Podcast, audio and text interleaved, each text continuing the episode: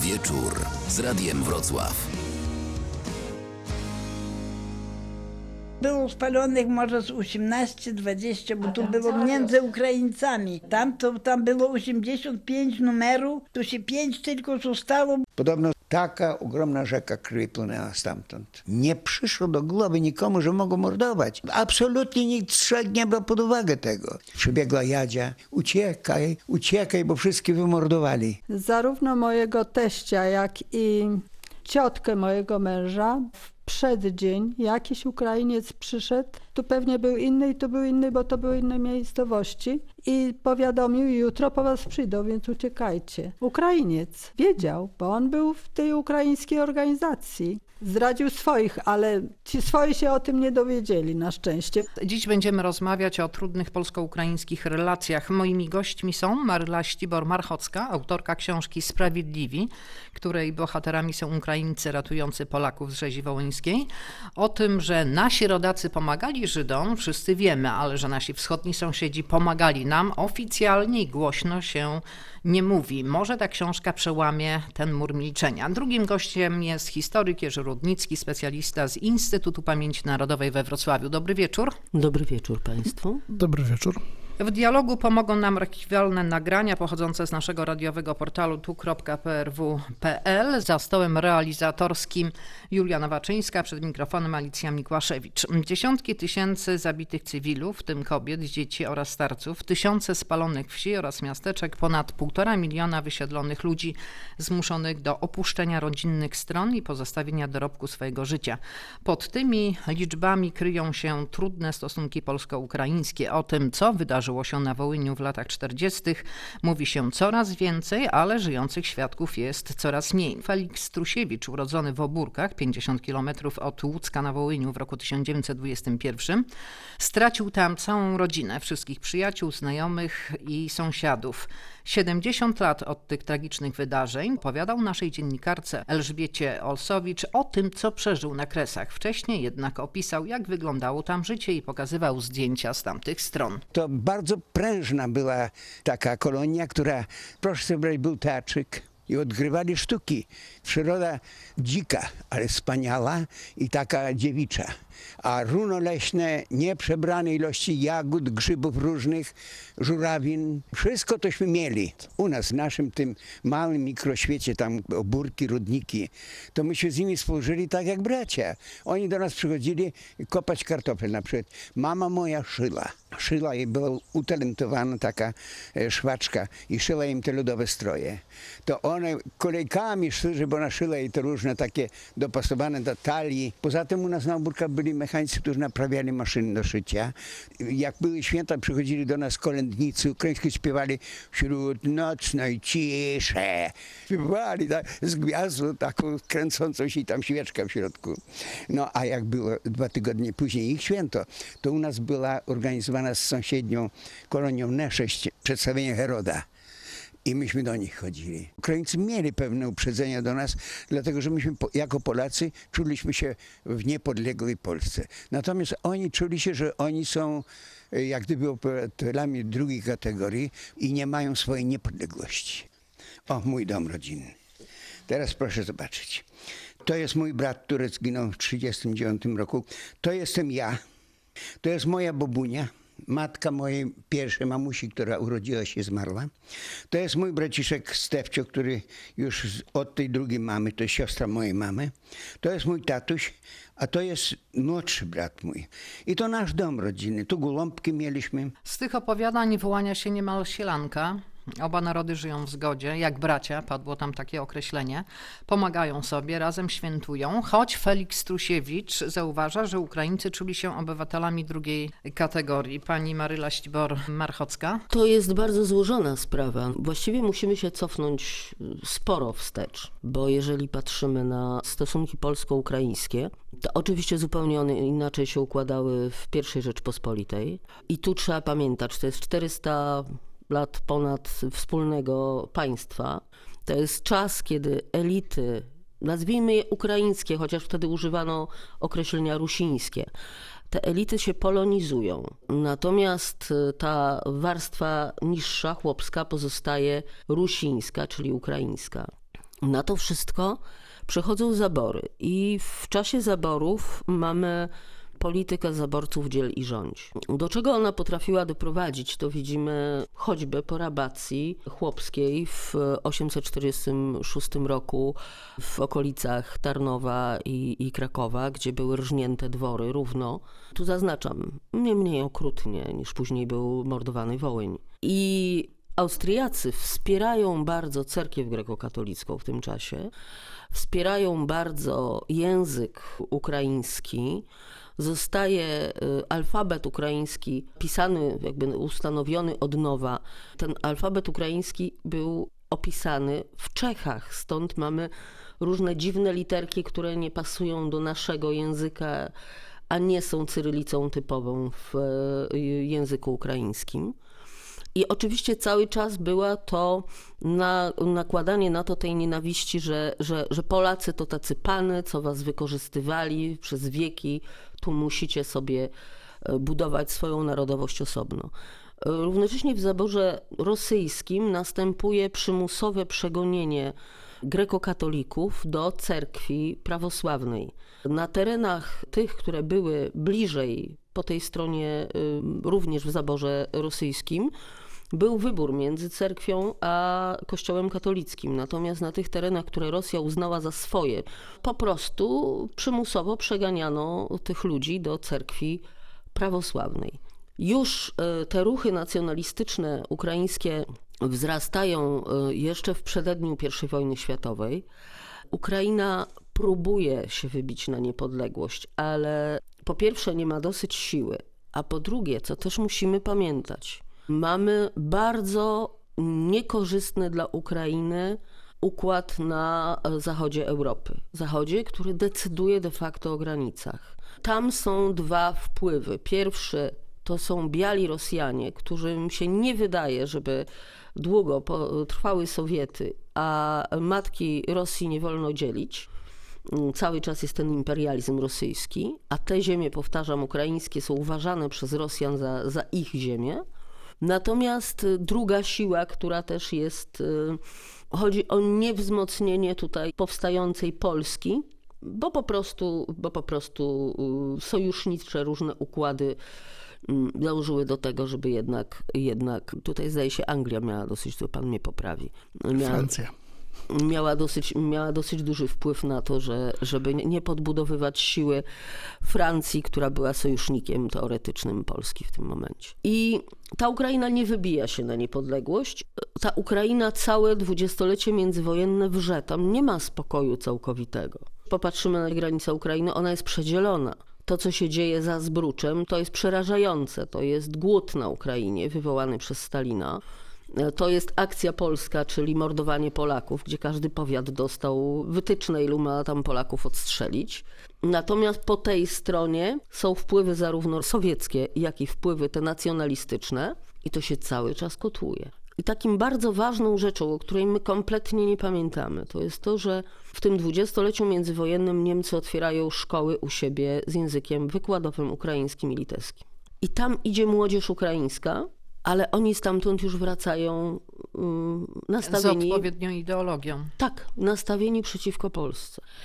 Nie możemy zapomnieć też Doncewa, prawda? Te przykazania Doncewa to jest bodajże 910 rok, gdzie y, jest między innymi powiedziane, żeby oczyścić Ukrainę z Polaków i tam jest jeden z przykazań jest takich, mordujcie ich tak, żeby przez 10 pokoleń bali się spojrzeć w stronę Ukrainy. I tutaj na, narastają te rzeczy. To posłuchajmy dalszych opowieści Feliksa Trusiewicza. Najpierw zaczął się Holokaust żydowski. Były siano kosy. Tak sobie przychodzi ktoś i mówi nam, że w równym 17 tysięcy Żydów z dziećmi, kobiet, wszystkich wystrzelali. Niemcy i, i Szucmani. Nikt w to nie wierzył, absolutnie. My co ty mówisz, człowieku? Zastanów się. Na drugi dzień dowiadujemy się, że w Ludzku to samo, że w Koblu. Włosy się jeżą. Za trzy dni mamy uciekinierów, rannych po lesie. Przychodzą, mówią, ja z Równego, ja z Łódzka, dajcie jeść, dajcie, bo Boże, przespać się. Kto takiemu człowiekowi odmówi? Nikt. Tam było, ja wiem, w Burkach może ze 30, u każdego byli Żydzi. Chociaż myśmy się tym nie chwalili, nie mówili, ale ustanowiliśmy sobie warty na drodze. Z jednej i z drugiej strony, skąd może nadjechać policja. Do godziny dziewiątej trwaliśmy na, na warcie, póki Żydzi do, do lasu i nie skryją się. To było jasne, że policja wiedziała o tym, że na wszystkich koloniach polskich to się dzieje. Ale namierzyli nas. Dlatego, że myśmy byli naj, najbardziej patriotyczną kolonią tam, najbardziej prężną. Można powiedzieć, że inteligencji było radio głośnikowe. Nigdzie tam to był ewenement. Tam nie było radia jeszcze. Mieliśmy rowery dwa w domu.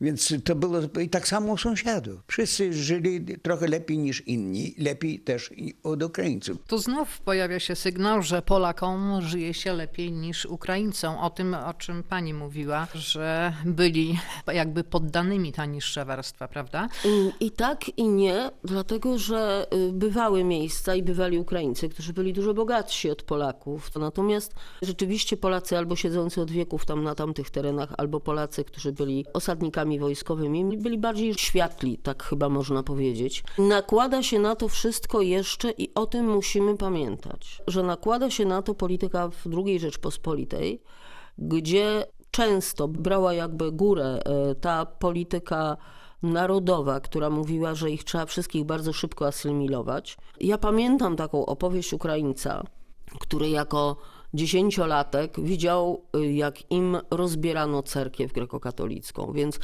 mamy sytuację, w której oni najpierw przeganiani prawda, na prawosławie, potem znowu nareszcie mają tą cerkiew grekokatolicką, a tu Polacy im ją rozbierają.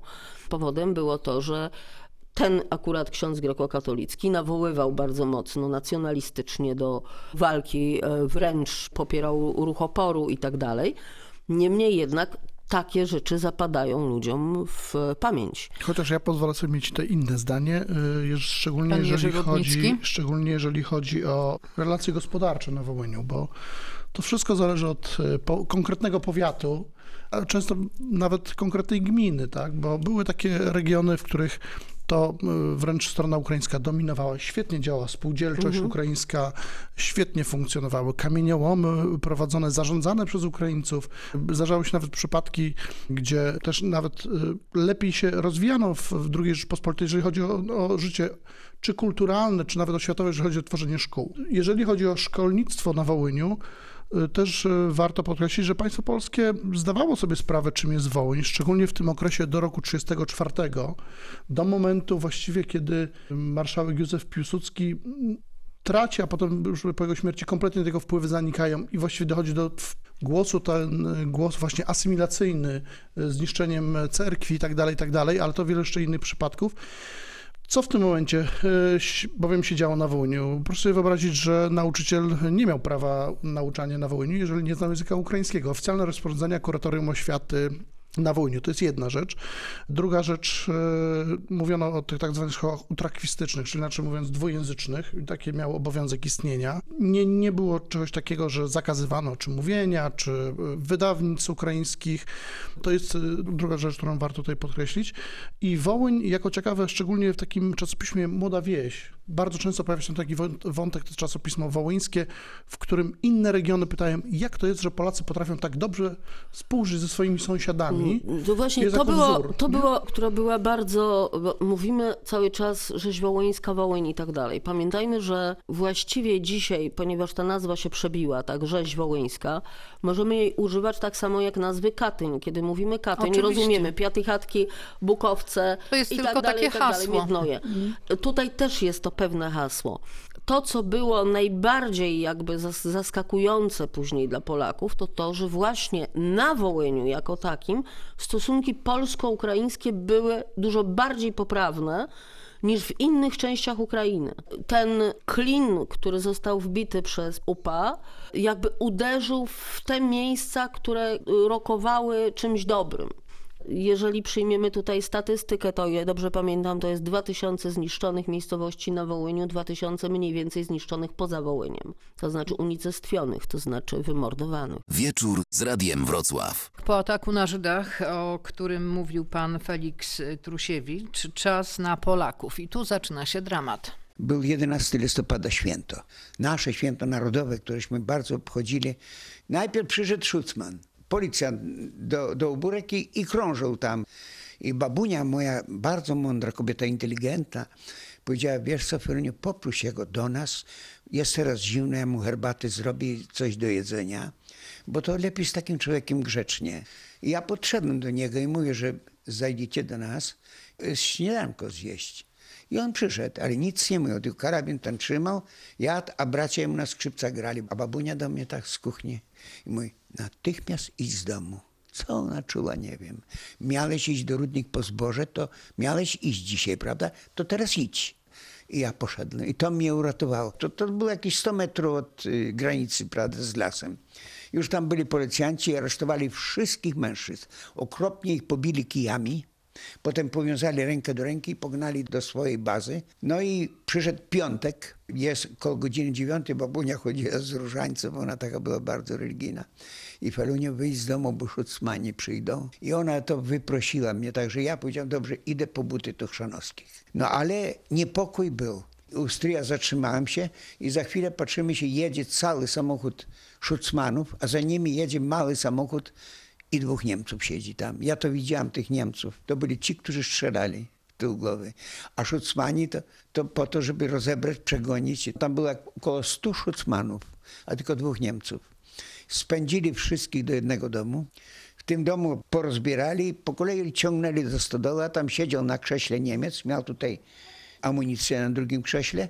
Ofiara musiała klękać przed nim on w tył głowy strzelał. Podobno taka ogromna rzeka płynęła stamtąd. Przyszła Ukrainka, powiedziała, że z obórek pędzą krowy, wiozą wszystko na wozach, całe dobro, a ludzi nie ma, nie widać. To jeszcze ja myślę, no rabunek jakiś, ale co z ludźmi?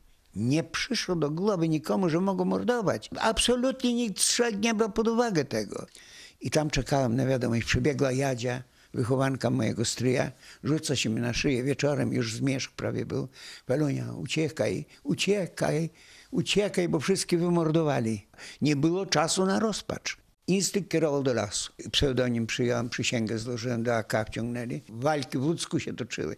A myśmy byli na Polesiu, wysłali nas tą brygadę, że tam resztę tych Ukraińców przepędzić. To byśmy tam niewiele mieli potyczek z nimi, bo już ich mało było, oni wszyscy pouciekali. I znów w tych opowiadaniach przejawia się Ukrainka, która informuje o tym, co dzieje się w sąsiednich y, wsiach. Gdyby nie lubiła Polaków, gdyby nie była z nimi zżyta, zaprzyjaźniona, to na pewno by ich y, nie ostrzegała, o czym pani pisze w swojej książce. To teraz znów sięgnijmy do naszych radiowych archiwów na stronę tu.prw.pl. Tam znajdujemy rozmowę Małgorzaty Majeran-Kokot z panią Jakubowską, która wspomina, jak była sama z czteroletnią córką, gdy Ukraińcy spalili ich dom i całą wieś. Było spalonych może z 18-20, bo tu było między Ukraińcami.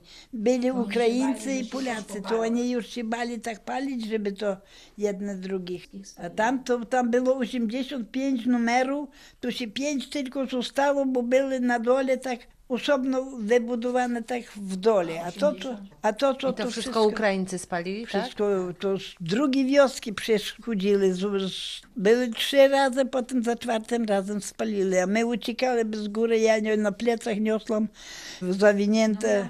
Miała 4 lata w ten czas. Tam była góra taka, że kamień kupali. Dziki, dziki kamień taki. My nawet mamy stajnię tam. Mamy, mieliśmy stajnię pobudowaną z tego kamienia tam.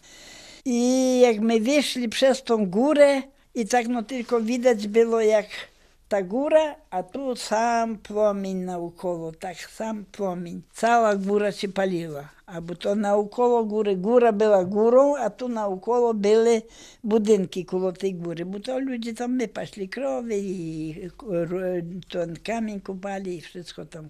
I to się tak wszystko paliło. Przyszli my do domu rano, to no tylko komin stał. Była krowa i była jelówka i było cztery owce i był koń.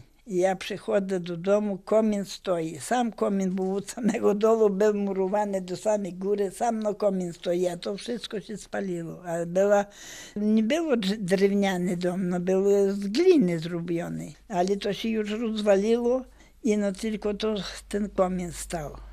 I przychodzę do stajni, zaglądam, co się w stajni spaliło. Krowy nie ma, bo krowa wyszła, wypuścili krowę Ukraińcy. Chcieli ją wziąć, bo dali jej na róg taki, taki sznur i z tym sznurem ona była. I musiała się wyrwać pewno, bo krowa potem przyszła. A ja stanęłam na tym koniu i patrzę się za koniem. A ja stałam na koniu, bo koń z ognia nie wyjdzie. No się spali. Spalił się. Na progu. I ja przyszłam, a koń stoi. A owce przyszły w południe dopiero. Powypuszczali owce. Może chcieli zabrać, ale grzbiety miały popalone wełna, spalone e, owce były. Krowy to my jeszcze na zachód za- przywieźli, a naszym krowy banderowcy zabrali dwie krowy. W stodole się spaliło pięcioro ludzi, bo mieli pod stodolą, znaczy piwnicę. No i do tej piwnicy się pochowali, a stodola się paliła i oni się podusili, pięcioro ich, a, a mąż poszedł na wojnę i z wojny nie wrócili, cała rodzina poszła. Niektórzy pisali, że ataki Ukraińców na Polaków zdarzały się już nawet w 1939 roku, ale to były sporadyczne przypadki. Ale takie apogeum miało miejsce 11 i 12 lipca 1943 roku. Pan Jerzy Rudnicki, co się wtedy stało? Ja myślę, że warto słuchaczom powiedzieć dwa słowa na temat sytuacji na Kresach, które przypominały taki wrzący kocioł przez cały okres dwudziestolecia międzywojennego, podpalany, tak jak tutaj pani wspomniała, zarówno przez Niemców, którzy przygotowywali dywersantów. Y, Tutaj dla słuchaczy to może być ciekawe, że między innymi w okolicach Świętoszowa istniała taka szkoła, gdzie e, szkolono ukraińskich dywersantów. Sowieci, którzy przygotowywali teren, żeby go podpalić, które de facto nie uznawały istnienia państwa polskiego, obie strony. No, Do tego te złożone relacje gospodarcze, dążenia niepodległościowe Ukraińców, bardzo skomplikowana sytuacja. I tutaj e, pojawia się moment rozpoczęcia e, II wojny światowej i de facto mamy bardzo złożoną sprawę na Kresach. Po pierwsze występują te komunistyczne bojówki, które mordują Polaków, ale też e, dochodzi do napadów ze strony dywersantów ukraińskich na Polaków, zarówno żołnierzy Wojska Polskiego, ich rodziny, krewnych, Uciekinierów. uciekinierów i tutaj też warto to, żeby to Państwo wiedzieli, my mamy bardzo szczątkowe dane, jeżeli chodzi o te ofiary, bo tak naprawdę korzystamy ze szczątkowych relacji na temat e, wymordowanych e, chociażby czy oficerów, czy uciekinierów. Co do niektórych e, mamy tylko informacje pod tytułem zaginął, miejsce nieznane, a wiemy, że wszyscy żołnierze polscy zmierzali na przedmoście rumuńskie. Takich przykładów mamy mnóstwo i w okolicach Brzeżan, Urmania, Wolicy, gdzie podawane są nawet dokładne informacje, w którym miejscu byli mordowani Polacy, między innymi właśnie przez e, bojówki organizacji ukraińskich nacjonalistów z frakcji, e, z frakcji Bandery. Gdybyśmy Wypadki- wrócili do tego 11 i 12 lipca 1943 roku, dlaczego to nazywa się apogeum? Bardzo, bardzo trudny temat tutaj pani porusza. Dlaczego akurat tego 11 lipca? Myślę, że tutaj słuchaliśmy relacji pana, niedawno zresztą zmarłego e, pana, pana Trusiewicza, który opowiadał o wydarzeniach z 1942 roku. To są, kiedy to policja ukraińska wymordowała oburki. I on właściwie podaje taką informację, że mordowali szucmani, inaczej mówiąc policjanci ukraińscy na służbie ukraińskiej. To warto też słuchaczom podkreślić. Wiemy o tym, że jest bardzo słaba wiedza na temat wydarzeń, tego co, co działo się na Kresach. Wiemy o tym, że raptem według ostatnich danych 17% Polaków tylko słyszało o tym. O Wołyniu? O Wołyniu. Takie To- badania prowadził tak, oczywiście. Były takie niedawno badania, z tego co pamiętam chyba w Rzeczypospolitej, nie IPN, ale zamieszczone, że 17% tylko Polaków słyszało, że zna te dane. Być może to się oczywiście zmienia, bo jednak pojawił się film, pojawi, pojawiają się kolejne publikacje. Książki. Tak. Ale y, warto podkreślić, że y, już w 1941 roku Niemcy wkraczając na kresy południowo-wschodnie, czyli województwo tarnopolskie, lwowskie, stanisławowskie i dawne wołyńskie, tworzą policję pomocniczą złożoną z Ukraińców. Polacy nie mają takich organizacji, nie tworzą. Ta policja, tak jak tutaj pan Trusiewicz podkreślił, służyła przede wszystkim jako organizacja pomocnicza w Holokauście Żydów na tamtych terenach, mordując Żydów, ale też pomagając w pacyfikacjach i mordowaniu polskich wsi. Dlatego często pada policjant ukraiński, co może być zaskakujące dla, dla słuchacza.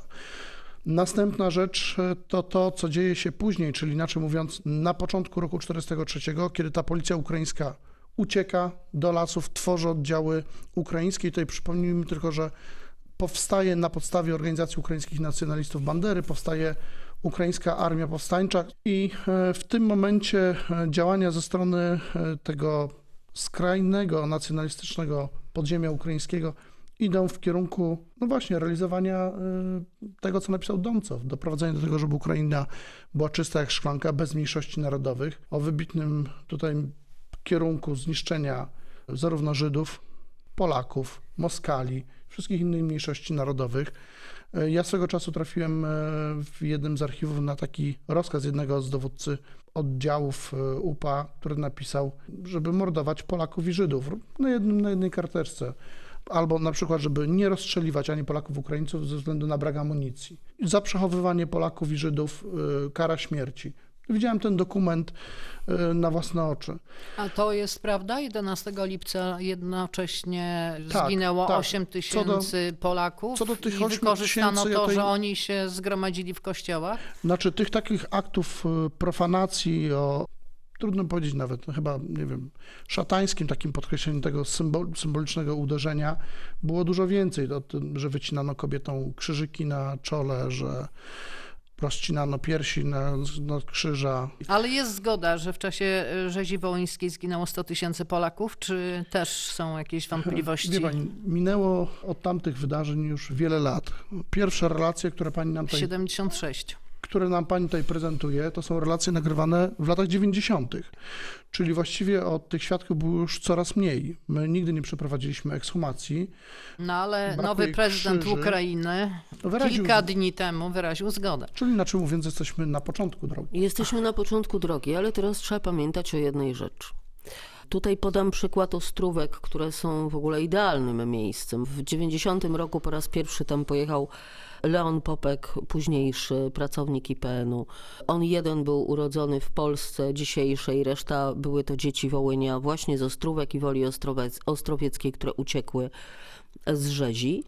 Od 90 roku oni tam co roku jeżdżą. Przede wszystkim y, to, co było bardzo istotne, to doprowadzili do porządku polski cmentarz, który był w lesie zarośnięty całkowicie. Natomiast mm, miejsce, gdzie była wieś na mniej więcej półtora tysiąca mieszkańców, to jest olbrzymia pustać, olbrzymie pole, na którym nie ma nic, po prostu kompletnie nic. Trupie pole.